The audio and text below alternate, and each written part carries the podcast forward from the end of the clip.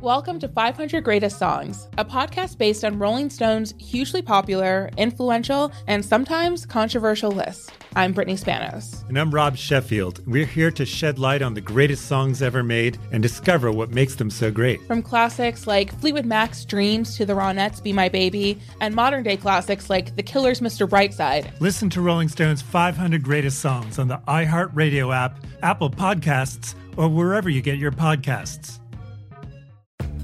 Who are the risk takers that help reinvent and reimagine the kinds of stories we see on TV? We Disrupt This Broadcast, a brand new podcast from the Peabody Awards and the Center for Media and Social Impact, talks to creators of TV shows like Abbott Elementary, Watchmen, Black Mirror, and Better Things to explore how the most compelling shows and the creative powers behind them are upending the status quo. Listen to We Disrupt This Broadcast now, available where you get your podcasts.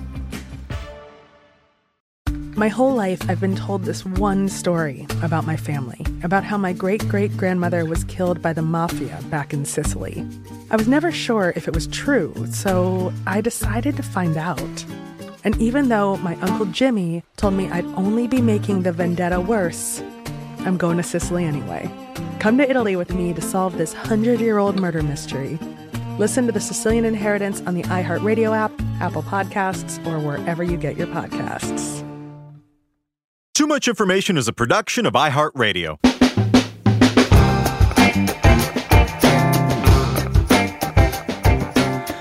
Hello, everyone, and welcome to Too Much Information, the show that brings you the secret history and little known fascinating facts behind your favorite music, movies, TV shows, and more. We're two guys with too much free time in our hands. My name's Jordan Runtagh. And I'm Alex Heigl. And Jordan, you're going to have to run that at about 1.5 speed. We're talking about Sonic the Hedgehog. You should have, we should have slammed espressos for this show. We are going to be running through so many facts. We're going to crouch down into little tiny balls and spin around really fast, and then I'm going to fall into a pit of spikes. Because it's I the hope you- weekend, baby. Because it's because it's uh, Sunday fun day, baby. Sonic turned 30 years old last year. You could say that time was the only thing that could catch him. He couldn't outrun Father Time. Yes, we love Sonic. Although, you know, I have to admit, I was more of a PlayStation guy. I had a Game Gear, and I Oh. distinctly remember I learned about my emotional issues as a child Why playing? Son- playing Sonic. Holy did that game infuriate. I remember throwing my Game Gear across the room at one point and then being like, oh my God, did I break that? Like my dad's going to kill me. I desperately wanted an N64 as a kid, and a, a very well meaning relative didn't know the difference between N64 and PlayStation, and I got a PlayStation, so I had to make do with Crash Bandicoot. Um, or they did it on purpose because they saw that I was a sadist whenever I played GoldenEye with the remote mines in the facility, and they probably just didn't want to encourage that and decided to get me a slightly less violent gaming system. But let's move away from our sadistic childhood tendencies now and back to Sonic. And again, Sonic was not a huge part of my life, but when Yeah. he turned 30, uh, I talk about him as if he was real. When Sonic the character turned 30 last summer, just this outpouring of affection from all over the globe really made me reconsider him, the game. And it's funny how, you know, even after all this time, after now a second big budget action movie, I Yeah. still feel like he's seen as the like flashy underdog, which. I mean, I guess he's definitely cooler than Mario, who's a portly Italian plumber, but still. You keep Mario's name out of your mouth. you hear me? Runtagh. Well, you know, you're right. We are going to talk about everything from Sonic's early days as an, a headshot aimed at Mario's mustachioed head to Michael Jackson's involvement in the franchise and And Bill Clinton's involvement and too. Bill Clinton's involvement in yeah, well, pseudo involvement. Here's everything you didn't know about Sonic the Hedgehog.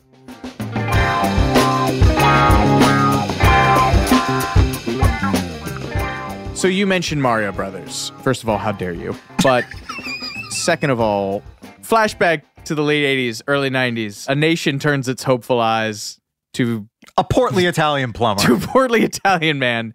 The NES, uh, the Nintendo Entertainment System, is what you have the all those early canonical Mario Brothers games on, and Super Mario Brothers three, the third installment, is like a record-breaking, world-conquering success. And so Sega, the Genesis, is twice as powerful as the NES, 16-bit processing cartridges versus 8-bit, and they took aim at Nintendo early on with their slogan Genesis does what Nintendo don't, which is a great bit of marketing. I love that. But uh, up until this, up until s- the Sonic era, their main strategy had been just to port their arcade games over to the Genesis. And you know, we're not going to get too into the weeds with lingo, but porting means you take an existing game and move it from one platform to the other. So in this case, the big arcade cabinets uh, onto a home system. And they had previous, currently residing in the Where Are They Now files, Alex Kidd uh, was the initial Sega choice, the internal Sega choice for a mascot. Um, I don't remember anything about these. Yeah, I'm so glad you said that. I was not familiar with him at all. Um, There were four of these games released from uh, one, two, three, four, six from 86 to 90. And I guess if there are Alex Kidd stands out there, we'll hear from him. But he was discarded. He was thrown away like yesterday's garbage because he looked too much like Mario. Um, and Sega president Hayao Nakayama wanted a flagship character to compete with Mario. So he held an internal contest through the company specifically aimed at American audiences, which is now we're getting into one of my favorite things, which is how Japanese people perceive and understand American culture. So Sonic as a character is a mix of Michael Jackson, Felix the Cat, Mickey Mouse, and as you alluded to earlier, Bill Clinton. obviously, is it? Sound, when you hear that now, it's Yeah. obvious that those are the things that went Completely. into Sonic. So, as part of this contest, uh, an animator named Naoto Oshima and programmer named Yuji Naka proposed a game based on a fast moving character rocketing through a tube because Naka had recently worked out a programming technique to get a sprite, which is a small animated character or not animated, small character made up of, you know, individual I don't know, Pixels. pixels, yeah, to get a sprite moving at very high speeds along curved environments, which was a big. This was like a big breakthrough because you think of early video games; it's all very squared off, Like right? Mario's all the Um, blocks and stuff. Whereas, I mean, that's Yeah. true. I didn't even think of that till right now. If you play Sonic, it's all rings, it's all loop de loops, it's all very rounded. and so this uh, proposal was accepted, and a designer named Hirokazu Yasuhara was added to the dev team. And originally, they wanted a rabbit. Mm-hmm. Why did they want a rabbit, Jordan? So glad you asked. They wanted a rabbit because he would have prehensile ears to grasp and manipulate objects. This proved to be too complicated, perhaps obviously in hindsight.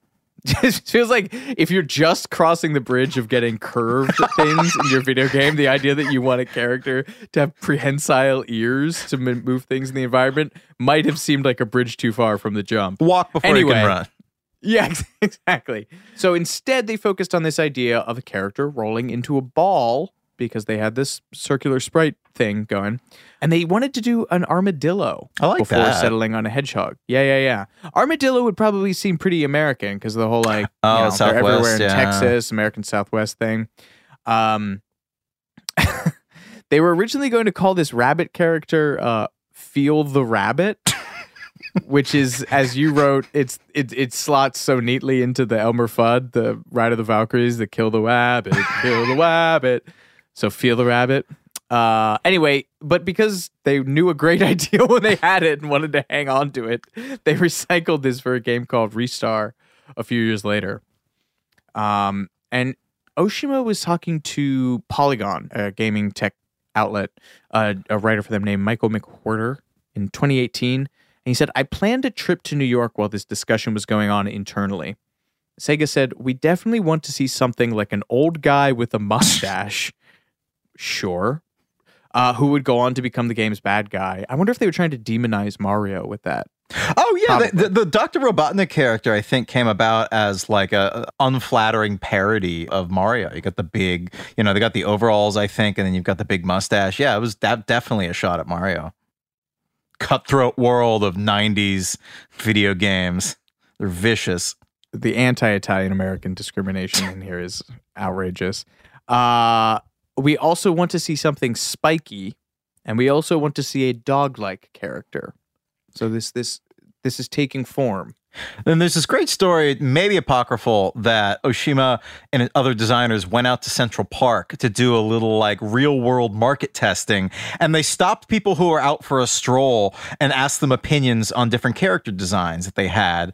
And this blue hedgehog character was the clear favorite. And according to Sega, it was because that it transcends race and gender which sure. Okay i'll go with that. Um, they also wanted a character that children could easily draw and sonic definitely fit that bill. And apparently the hedgehog was chosen for practical reasons too. You could even say evolutionary reasons. Hedgehogs can curl into a ball and roll away as a defensive tactic which inspired sonic's spin dash attack. I curl into a ball for defensive reasons, but you don't see a video game character named after me. It's fetal position man. minor minor professional setbacks sent him into his patented fetal position where he rolls away and sits in the shower for 30 minutes reflecting on his life choices.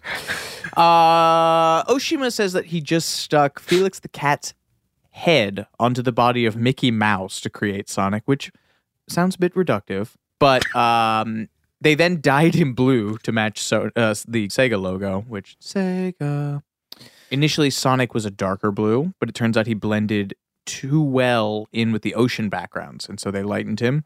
And this is my favorite bit about this. We talked earlier about where Bill Clinton fits into this, and Oshima, I guess, in attempting to make Sonic's identity uniquely American, he drew inspiration from Bill Clinton, who, and these are quotes, whose proactive attitude was supposedly reflected in Sonic's can do attitude.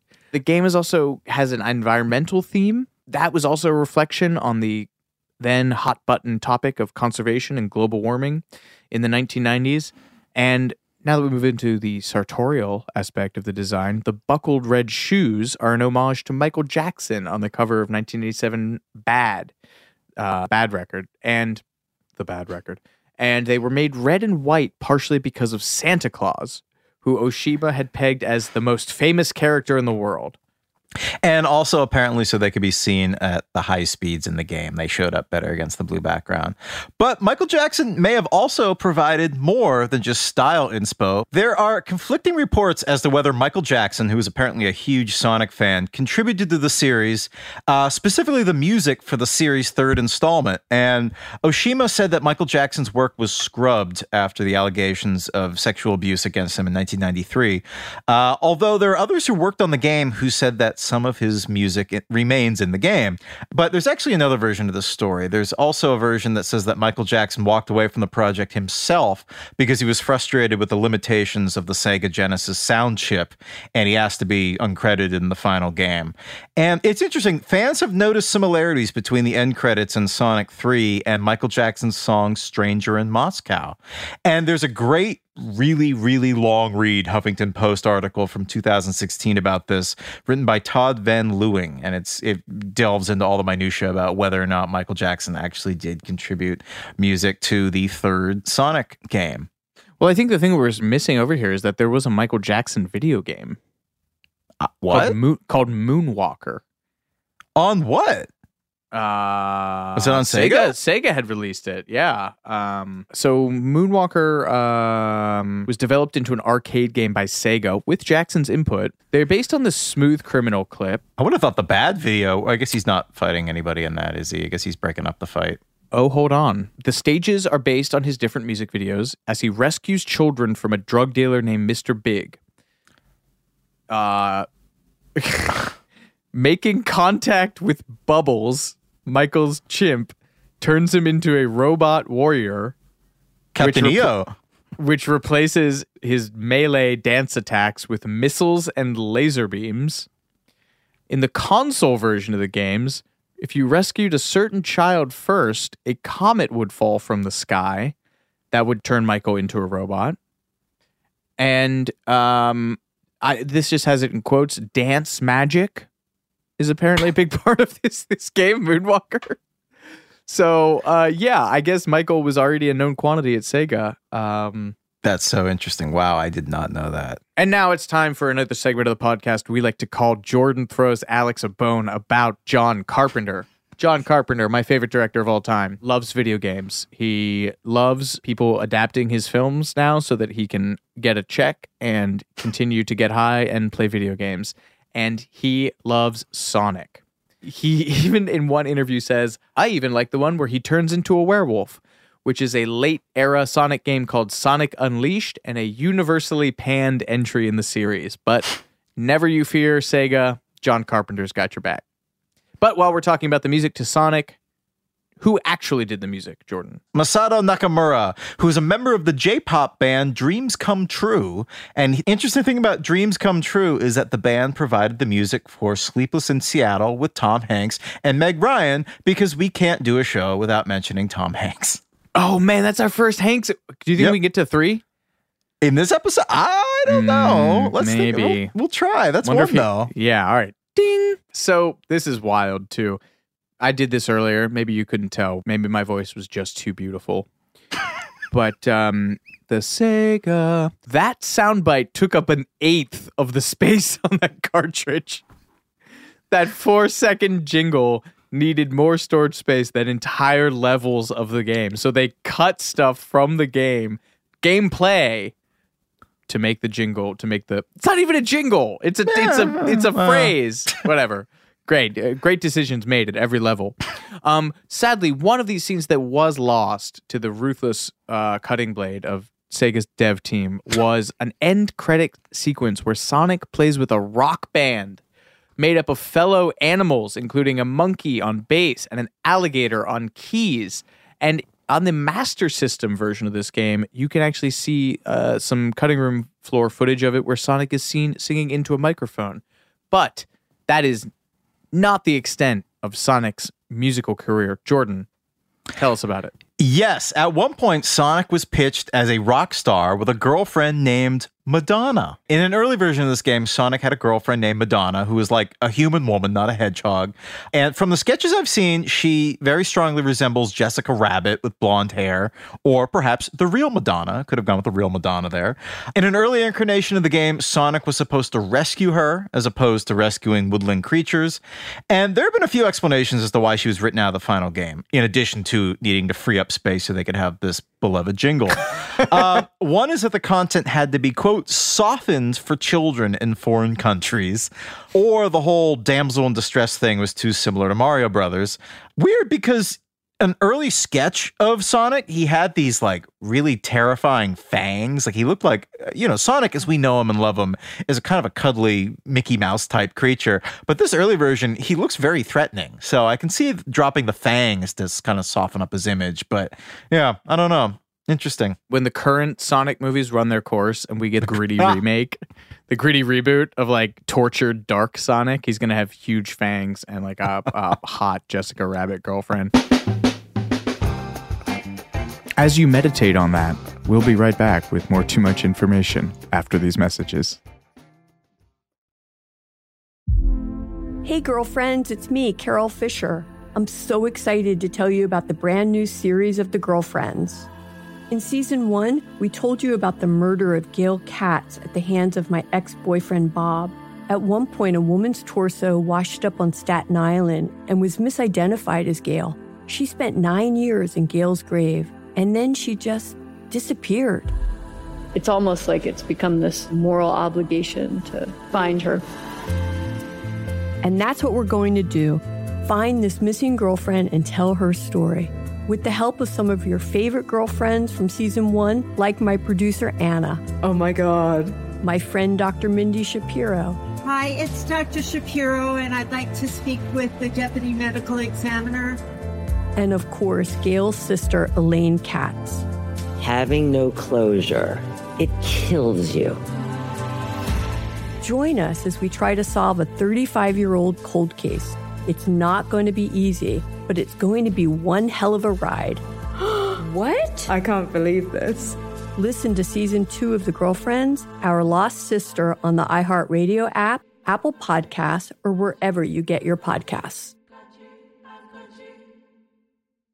Welcome to 500 Greatest Songs, a podcast based on Rolling Stone's hugely popular, influential, and sometimes controversial list. I'm Brittany Spanos. And I'm Rob Sheffield. We're here to shed light on the greatest songs ever made and discover what makes them so great. Every week, we'll pick a new song from the list and talk about their placement on the revamped 2021 list. We'll also have guests join us, ranging from the artists themselves to the producers or simply other writers like ourselves who voted on them. From classics like Fleetwood Mac's Dreams to the Ronettes' Be My Baby, and modern day classics like The Killer's Mr. Brightside and Britney Spears' Baby One More Time. There's so many fascinating stories that have been forgotten, like Midnight Train to Georgia, starting with a phone call to Farrah Fawcett, or how the Yeah Yeah Yeahs inspired Kelly Clarkson's banger Since You've Been Gone and Beyonce's Hold Up. Listen to Rolling Stone's 500 Greatest Songs on the iHeartRadio app, Apple Podcasts, or wherever you get your podcasts. Who are the risk takers that help reinvent and reimagine the kinds of stories we see on TV? We Disrupt This Broadcast, a brand new podcast from the Peabody Awards and the Center for Media and Social Impact, talks to creators of TV shows like Abbott Elementary, Watchmen, Black Mirror, and Better Things to explore how the most compelling shows and the creative powers behind them are upending the status quo. Listen to We Disrupt This Broadcast now, available where you get your podcasts.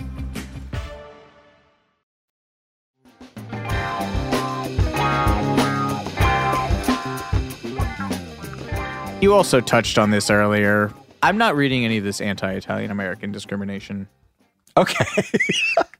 um, yeah, I mentioned this earlier. The the rotund body of Sonic's nemesis, Dr. Robotnik, was developed back when Sega was trying to come up with a Mario competitor, and this egg-shaped man was drafted basically as an unflattering Mario parody with a little bit of Teddy Roosevelt thrown in, I think. Um, and the early version, he was just this fat man in pajamas with a huge mustache, and they decided to go with, in a different direction for their main character, the hero. But they decided to keep this this rotund gentleman as the villain because I mean it seems fitting for Sega to have a Mario analog as their villain, right? Um, he's known in Japan as Eggman, but that name didn't really translate in the states, supposedly because the name Eggman was already in the popular lexicon thanks to the Beatles song "I Am the Walrus." And while we're on the topic of names, yeah. Uh, there's a persistent rumor that Sonic was originally going to be called Mr. Needle Mouse, which sounds like a Fawlty Towers character more than anything. Uh, or like one of these f***ing British towns where they would have sent the Rolling Stones mobile studio to record like uh, Glyn Johns and the Rolling Stone mobile studio showed up on the town of Stratford upon Needlemouse. um, Yuji Naka explained years ago that this was just a translation error. They just called the character Mr. Hedgehog, and the Japanese word for hedgehog is uh, harinezumi, which literally translates to needle and mouse, which makes sense.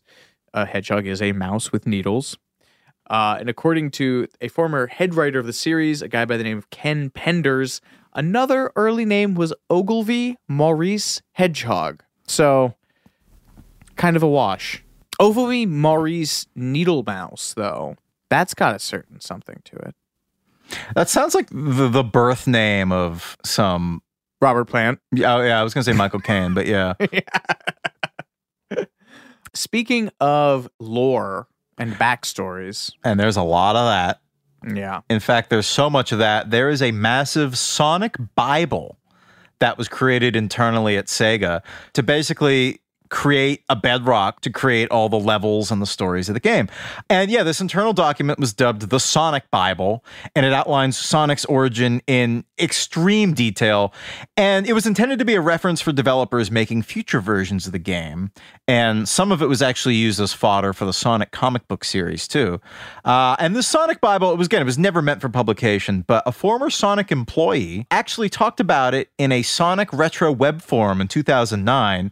And fans went nuts and asked him to scan it in, which he did. And he apparently sold copies of it on eBay, which I'm kind of blown away that the Sega legal team didn't sue him into oblivion for that. But there's copies, PDFs of it floating around online. Um, How many pages? It's over 30 pages, which is single space. So that, and that's quite impressive. And this Bible, it was revised many times. So, like most religions, there are many different interpretations and versions of what is considered Sonic canon. And um, there's a guy by the name of Brian David Gilbert who was on the Polygon YouTube channel, and he has a very interesting video about the Sonic Bible, and it's different variations. Um, early interior feedback for this was not good. There's a guy who worked for Atari and he founded the Sega Technical Institute, which is sort of their think tank. His name is Mark Cerny. Uh, he incidentally had a hand in developing the PS4. He said in 2006 that the early feedback from higher ups in the company included that the characters were unsalvageable. That is a quote. That this thing was, quote, a disaster. And my personal favorite, quote, procedures would be put in place to make sure that this sort of thing would never happen again, which is something I say to Jordan whenever we're done taping on these. Um, yeah. I had heard that the, the higher ups were actually mostly concerned that the general public, at least overseas, wouldn't know what a hedgehog was because apparently there are no hedgehogs in the United States. Porcupine, yes. Hedgehog, no. Is that true? Yeah. I didn't know that either. Yeah. Weird. All right. Maybe some foresight on the part of uh, Sega.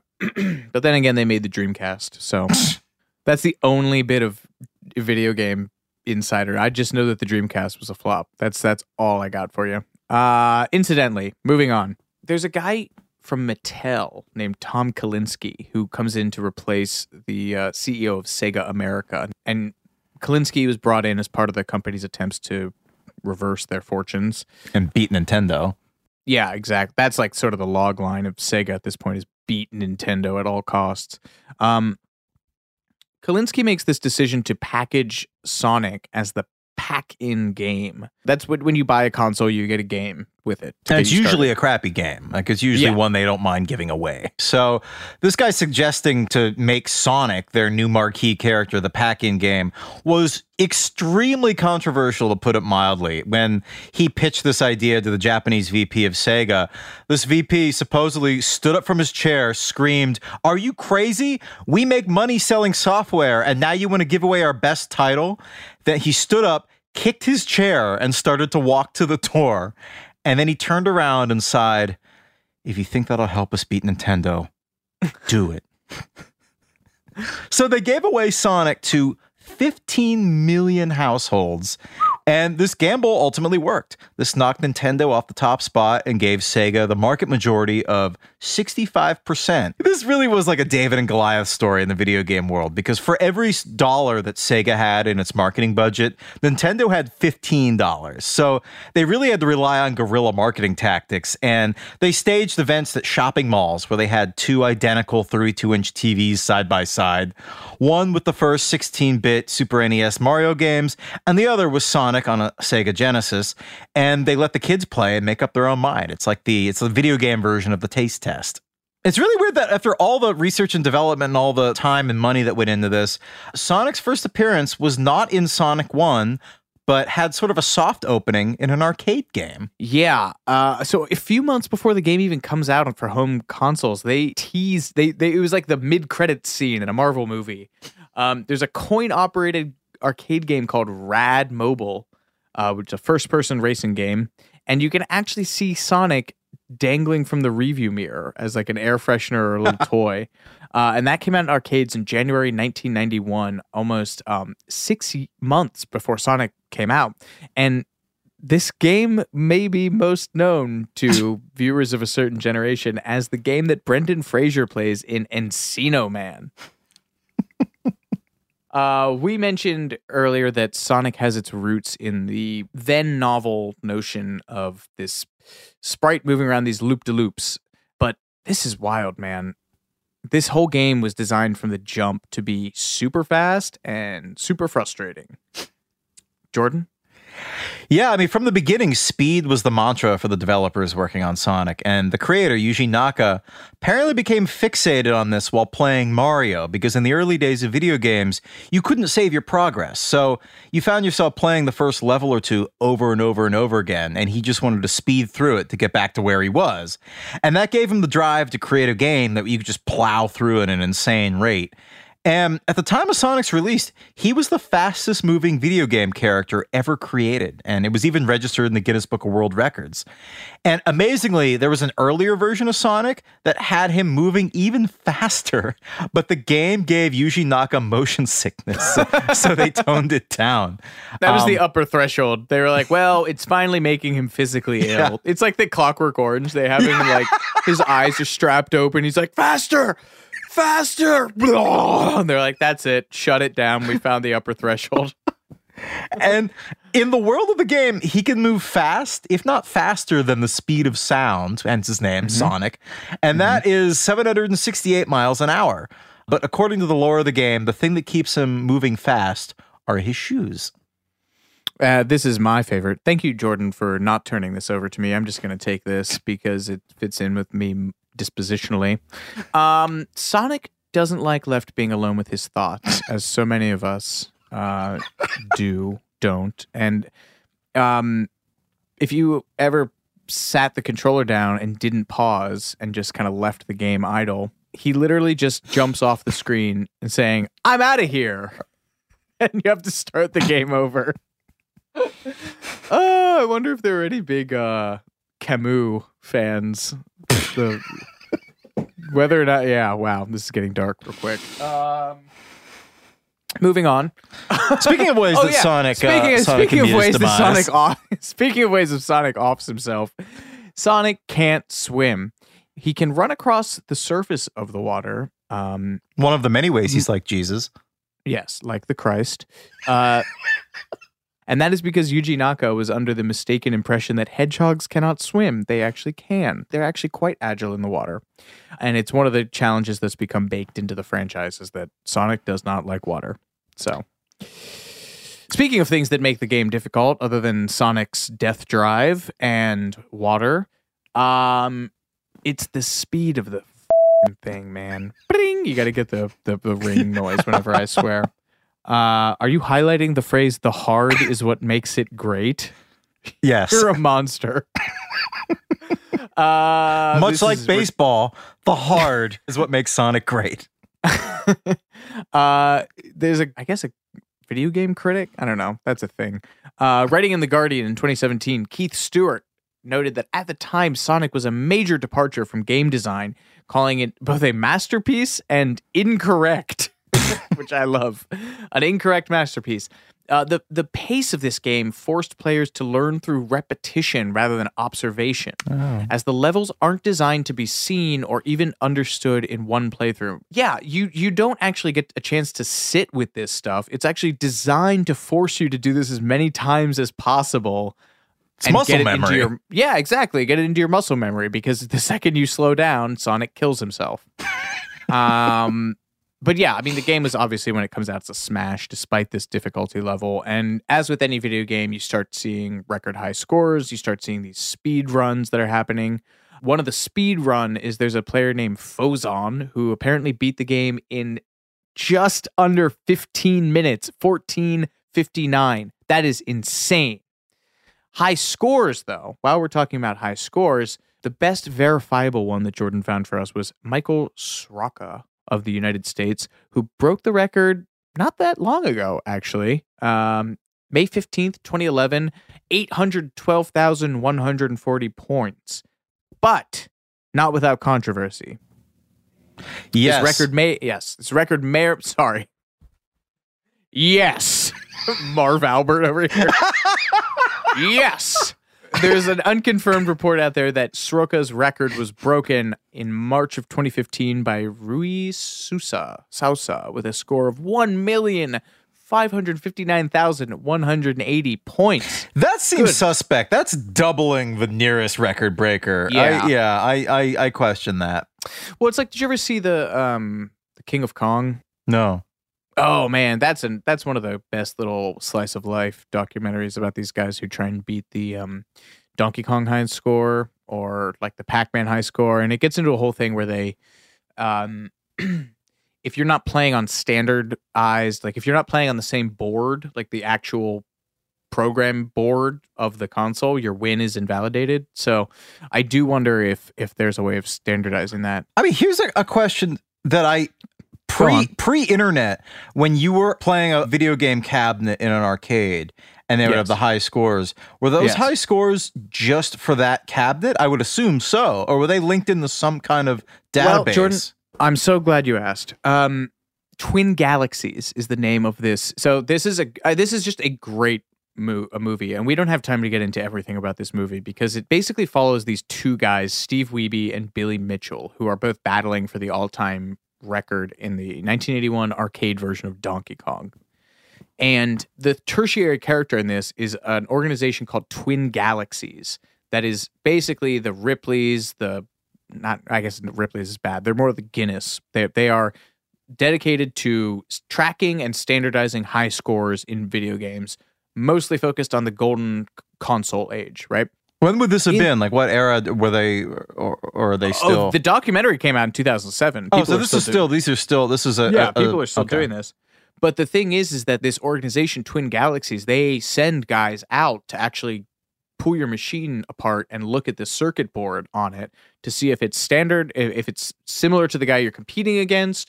And I think in this one, um, they actually find out that uh, the one has been tampered with. Ah. So that invalidates the scores. And this whole thing, incidentally, watch it. First of all, watch this documentary. It's a great, wonderful little slice of life movie.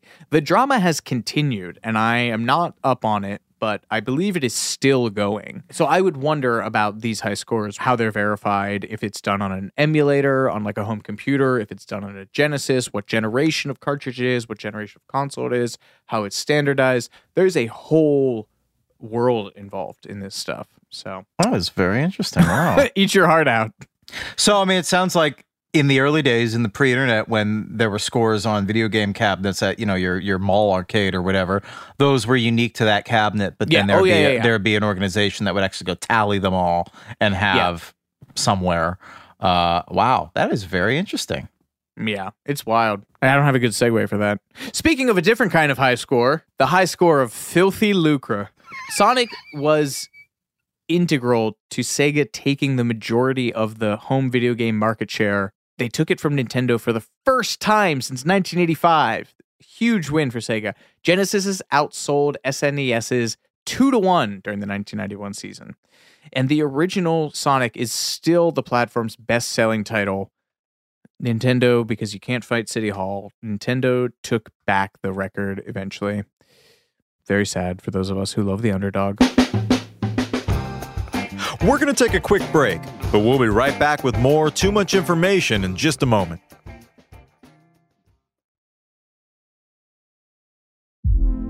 Hey, girlfriends, it's me, Carol Fisher. I'm so excited to tell you about the brand new series of The Girlfriends. In season one, we told you about the murder of Gail Katz at the hands of my ex boyfriend Bob. At one point, a woman's torso washed up on Staten Island and was misidentified as Gail. She spent nine years in Gail's grave, and then she just disappeared. It's almost like it's become this moral obligation to find her. And that's what we're going to do find this missing girlfriend and tell her story. With the help of some of your favorite girlfriends from season one, like my producer Anna. Oh my God. My friend Dr. Mindy Shapiro. Hi, it's Dr. Shapiro, and I'd like to speak with the deputy medical examiner. And of course, Gail's sister Elaine Katz. Having no closure, it kills you. Join us as we try to solve a 35 year old cold case. It's not going to be easy, but it's going to be one hell of a ride. what? I can't believe this. Listen to season two of The Girlfriends, Our Lost Sister on the iHeartRadio app, Apple Podcasts, or wherever you get your podcasts.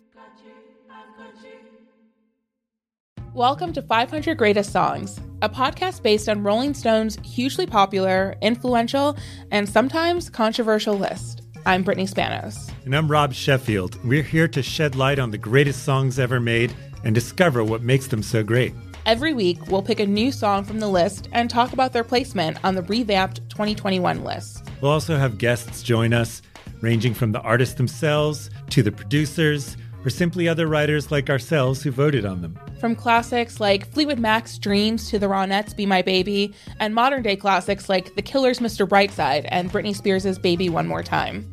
There's so many fascinating stories that have been forgotten, like Midnight Train to Georgia, starting with a phone call to Farrah Fawcett, or how the Yeah Yeah Yeahs inspired Kelly Clarkson's banger Since You've Been Gone and Beyonce's Hold Up. Listen to Rolling Stone's 500 Greatest Songs on the iHeartRadio app, Apple Podcasts, or wherever you get your podcasts.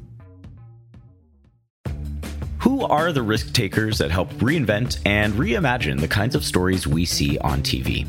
We Disrupt This Broadcast, a brand new podcast from the Peabody Awards and the Center for Media and Social Impact, talks to creators of TV shows like Abbott Elementary, Watchmen, Black Mirror, and Better Things to explore how the most compelling shows and the creative powers behind them are upending the status quo. Listen to We Disrupt This Broadcast now, available where you get your podcasts.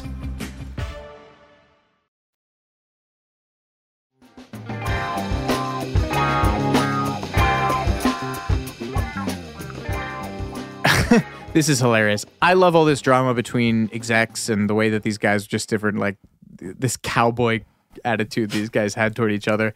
At um, 1992, the Winter uh, Consumer Electronics Show, there's a Nintendo executive named Peter Main who is there at the Nintendo booth, and he he was playing with their their Super Scope, which was that like shoulder mounted light gun that you could use on the, and he pointed it at Sega's booth, and he said it. This this is rather perfect for hedgehog hunting. like a viceroy fox hunting. yeah, in like jodhpurs. Yeah. A riding Um, crop. Yeah. Sega's Al Nilsen at one point would claim that Sonic was more recognizable among 6 to 11 year olds than Mickey Mouse. Wow. Um, which is funny. It, it's just one of those like bits of marketing hyperbole because he cited data from a company called Marketing Evaluations Incorporated, who would later decline to verify that. so take that with a grain of salt. But um, Eh, regardless, there have been 70 million Sonic related games sold across the world based on 70 different Sonic related titles. So even if you're doing that extremely like math for dummies breakdown, that's a million copies of every Sonic game. It is obviously doesn't break down that way, but man, good for Sonic. I love an underdog.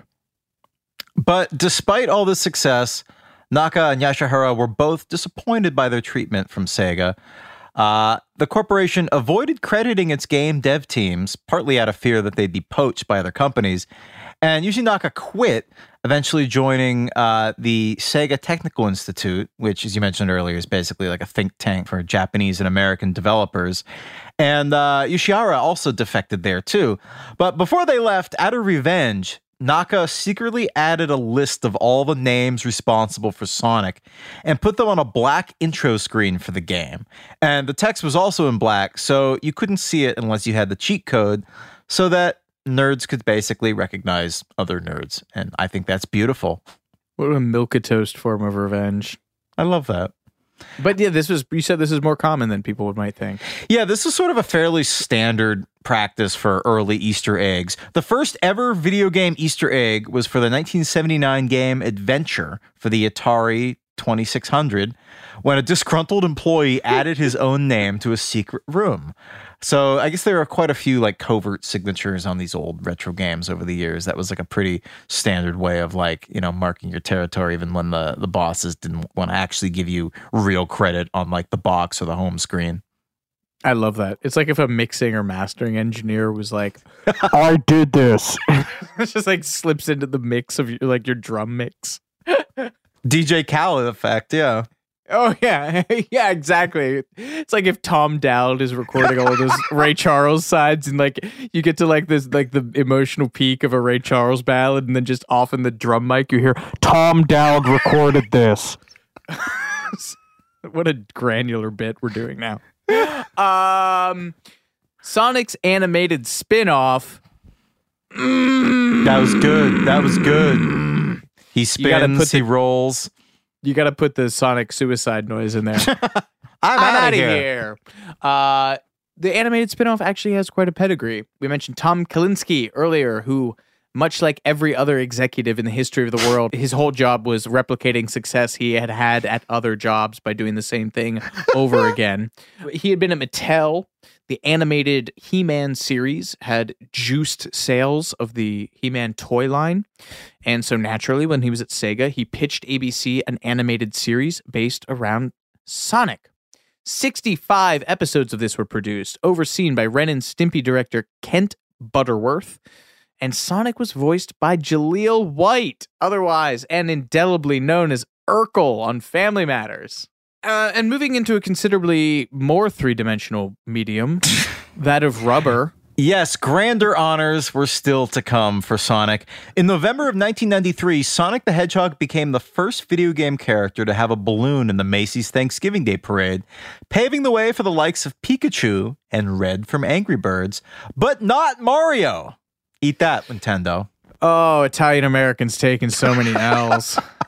Well, Mario might have dodged the bullet here because, unfortunately, the year that the Sonic balloon was unveiled, Oh, yeah. it was blown into a lamppost and the thing popped and it deflated and crashed to the ground like the footage of the Hindenburg, and resulting in two injuries, but thankfully no deaths. You know, Al Roker's on the TV. Oh, the, oh, the humanity! Um, Adagio for strings plays in the background. Da-na-na. it gets worse. So Okay, this was this was the, this was Thanksgiving 1993 when it when it had its catastrophic debut. It was repaired and flown again the following year in 1994 when the same thing happened. Uh, it was smooth sailing for a few more years, but then it hit yet another lamppost in 1997, the third time, uh, after which the balloon was retired. But there was a new balloon that was flown in 2011 for the character's 20th anniversary. And as far as I'm aware, that one didn't maim anybody. Um, and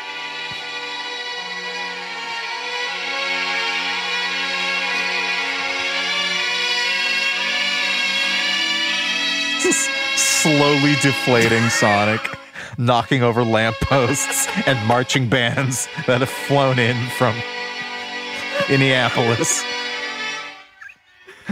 Al, Al oh. Roker's single tear down his cheek. Yeah. Some baton twirlers are fleeing for cover. Oh, good lord. Oh, we're bad people. All right. the um, cast of Mamma Mia run from the, out front of Macy's. But from death to life, because there's a gene that has been named after Sonic called unimaginatively the Sonic the Hedgehog gene, which encodes a protein called similarly unimaginatively Sonic Hedgehog. Uh, the function of this gene is to regulate organogenesis, organogenesis, right? Am I Yeah, saying that right? organogenesis, yeah. Take that. Do we have a who's our on staff Go, geneticist? go to the judges. Uh, Yeah.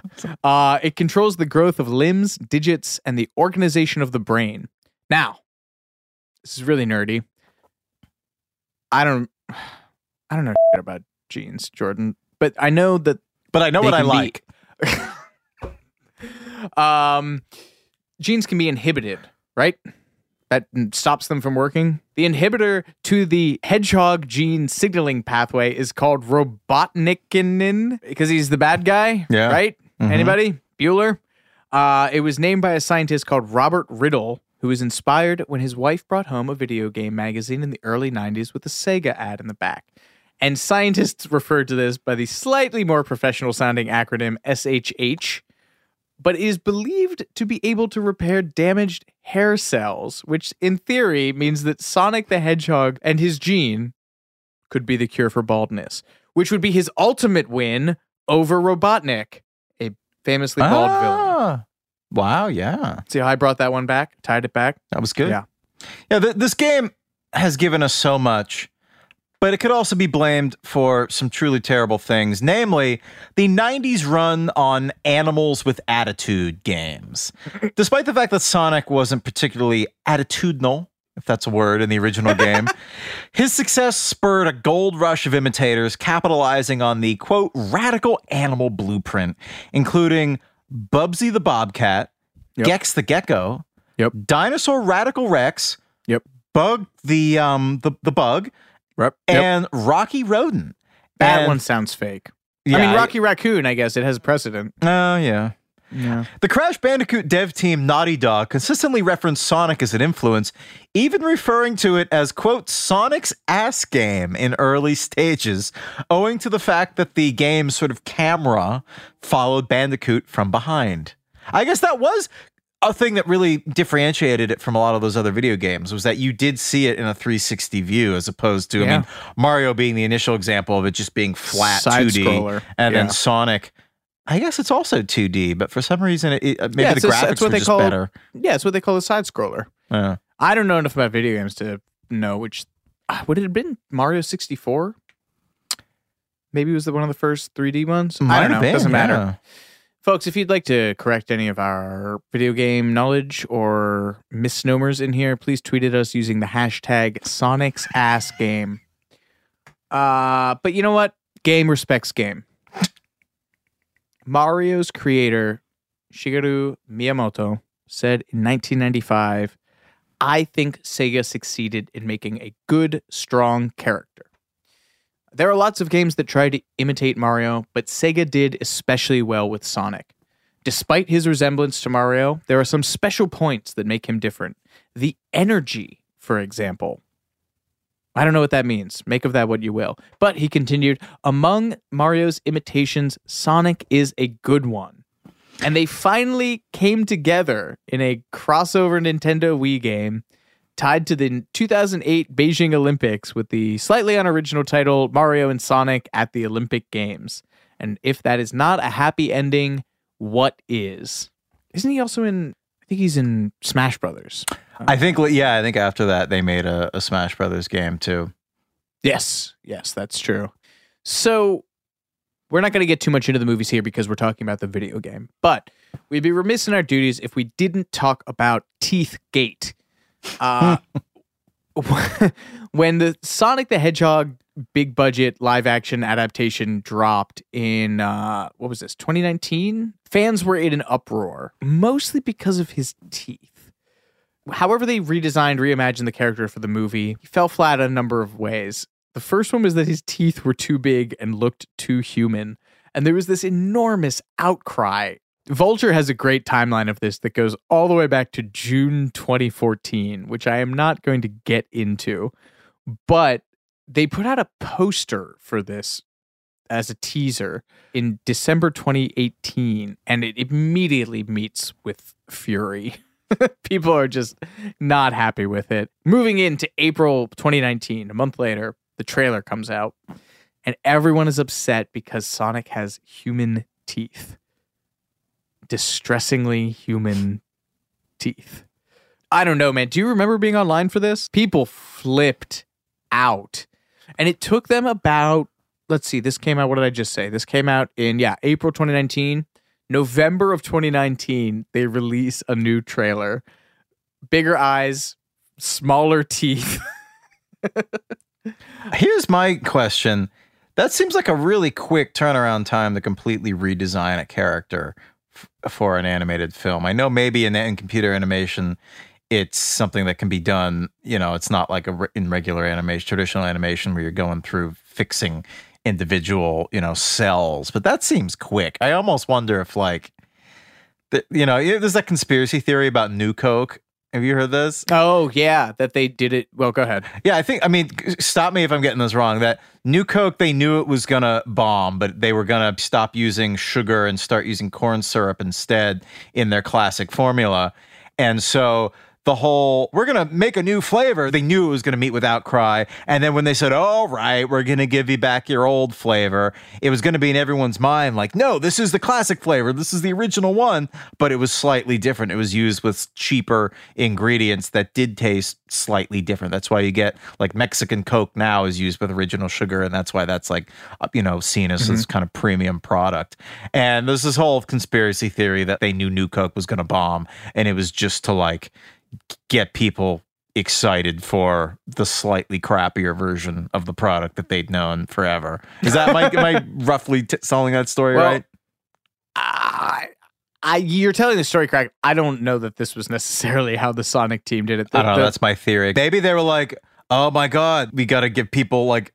Get people passionate about this by like screwing it up. So the producer of both of the movies, because they just put out a second one, a guy named Neil Moritz, uh, he gave an interview to a podcast called The Town with Matthew Belloni. And he basically said that we had an all hands on deck meeting the next morning at Paramount. It took them a day to be like, we up. Bring, do that ring noise there. It took them one day. And he said, We're going to take this character back to what is loved, and we need X amount of dollars to do this, and we need to delay the movie. And he says, And I have to say, Sega and Paramount said, Okay, you're right. Which is, I don't know how many angry tweets they had to show Sega and Paramount, but God love them. They took away his creepy human teeth and, uh, Let's see how well. Let's see. Sonic the Hedgehog original flavor has 63% tomato meter, 93 audience score, domestic 146 million, 355 million worldwide. Wow. So, folks, wow. Sonic still has teeth. Creepy or not. There's money to be squeezed out of that hedgehog still. Um, well, this conversation has been idle for a while, so I'm out of here. That's right. It is game over for us. Thank you so much for listening to our wildly digressive conversation about Sonic the Hedgehog. My name's Jordan Runtagh. And I'm Alex Seigel. Thank you for listening, folks. We we've nope, I didn't have anything.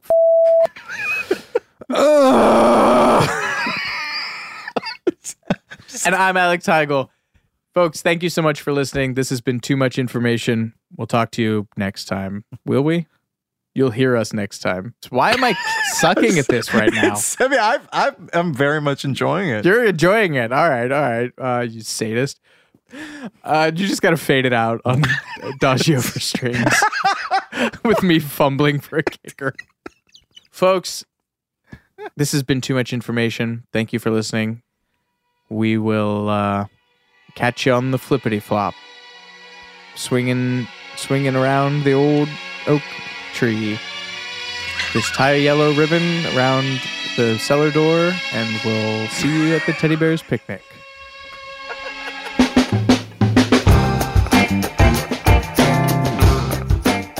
Much Information was a production of iHeartRadio. The show's executive producers are Noel Brown and Jordan Runtagh. The supervising producer is Mike Johns. The show was researched, written, and hosted by Jordan Runtagh and Alex Heigl. With original music by Seth Applebaum and the Ghost Funk Orchestra. If you like what you heard, please subscribe and leave us a review. For more podcasts on iHeartRadio, visit the iHeartRadio app, Apple Podcasts, or wherever you listen to your favorite shows.